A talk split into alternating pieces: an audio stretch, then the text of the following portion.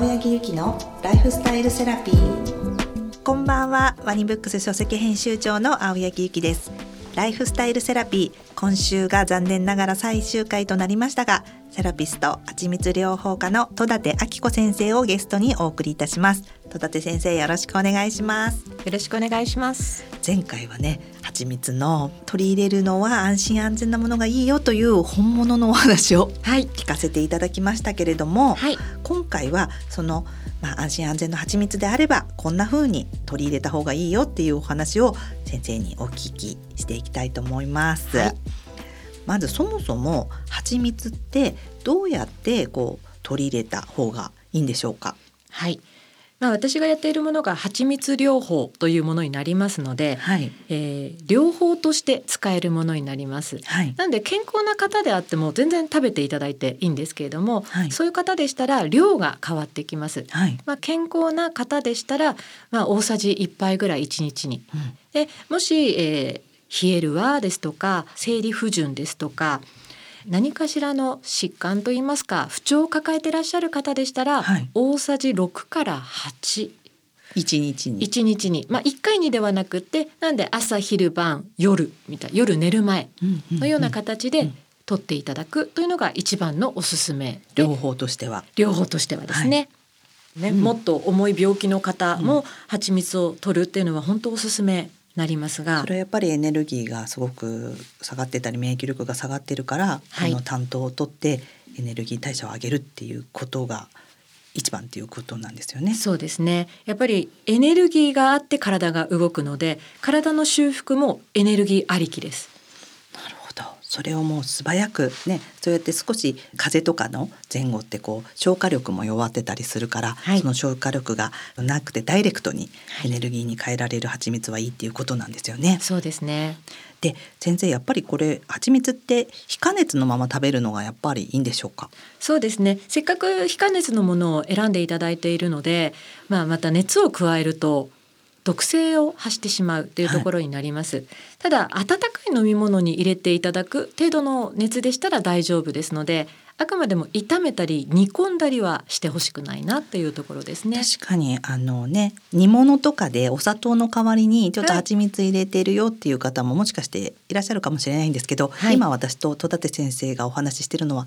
良質なまあかなり高い蜂蜜のお話をしてるのでそうですね。ちょっともったいないっていうのもありますよね。もったいないですね。それに使うんだったらもうダイレクトに取っていただきたいですね、うん、だけれども普通にそのコーヒーとかぐらいの温かさの中に入れるのはすごくいいんですよね。はいそうですね。コーヒー単体ですとちょっと肝臓に負担がかかる部分がありますので、はい、それを糖を入れていただくとそれが肝臓に負担なくエネルギーをより効率的に作るものになるのでじゃあ蜂蜜とコーヒーはとっても相性がいいんですね。そうですね。朝コーヒー飲んでらっしゃる方は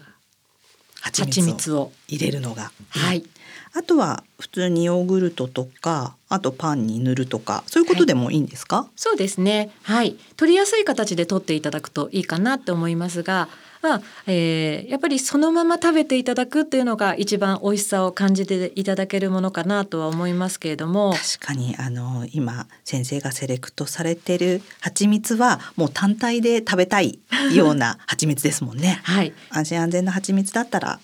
ダイレクトに取るのがやっぱり一番吸収もいいしっていうことなんですかね。はい、そうですね。もう夏は終わってしまったので、えー、そこまで必要はないかもしれないですけれども、はい、えー、蛍光補水液的に作ることもできるので、はい、お水に、えー、蜂蜜とお塩とレモン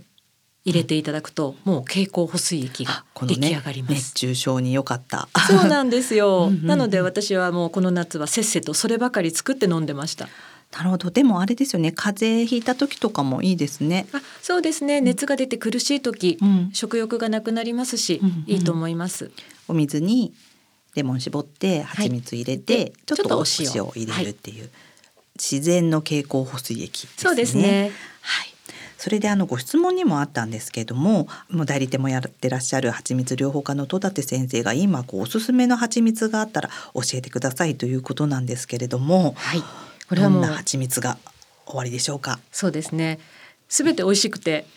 悩ましいところではあるんですが、はい、まあ私にもいろいろあのブームがありまして、はい、今はワイルドフラワーという蜂蜂蜜にハマっています。あとはリンデンですね。へワイルドフラワーって花の名前ですよね、はい、そうですね。フラワーえっ、ー、と野生のもの野生のお花というくくりになるかと思うんですけれども、うんうんうん、はい、すごく先ほどね先生にあの食べさせていただいたんですけれどもちょっとコクがある感じですよね。そうですね、うん、まあちょっとキャラメルっぽい感じもあるのかなっていう。うん、はい。そしてリンデン。はい、リンデン、菩提樹ですよね。はい、これは、えー、白のものになるので寝る前におすすめなんですけれども、はい、すごくこうちょっとこう滑らかな感じででなかなか白のね蜂蜜ってあんまり食べたことがなかったんですけど、はい、それはやっぱり夜の寝る前におすすめな感じなんですね。すねはい、疲れた日にやっぱり疲れているとちょっと寝つけなかったりする場合もあったりするじゃないですか。はい、その時に、えー、白の蜂蜜を取っていただくとゆっくり寝ることができるので本当におすすめです。それは菩提林伝ということだから菩提樹の花、はい、取ってきた。そうです。っていうことですよね。そうですね。それにでも本当にロマンを感じますね。はい。なるほど。その二つが、はい、先生はあのオンラインショップもされているんですよね。はい。前回お聞きした七つのものをクリアした蜂蜜たちってことなんですよね。そうですね。すべてそれをクリアしてます。そしたらもう安心安全で弱ってなくても毎日の健康のためにあの大さじ一杯食べたい蜂蜜ですよね。そうですね。一日の中でも、はい、夕方ちょっとなんだか小腹がすくとか、うん、ちょっとこうぐったりするみたいな時、うん、あと一踏ん張りが欲しいなっていう時にいいと思います。うん、なるほど。先生ありがとうございました。先生いろいろお話ししていただいていかがだったでしょうか？はい。蜂蜜ってすごい身近な存在なんですけれども、はい。はい、意外と奥深い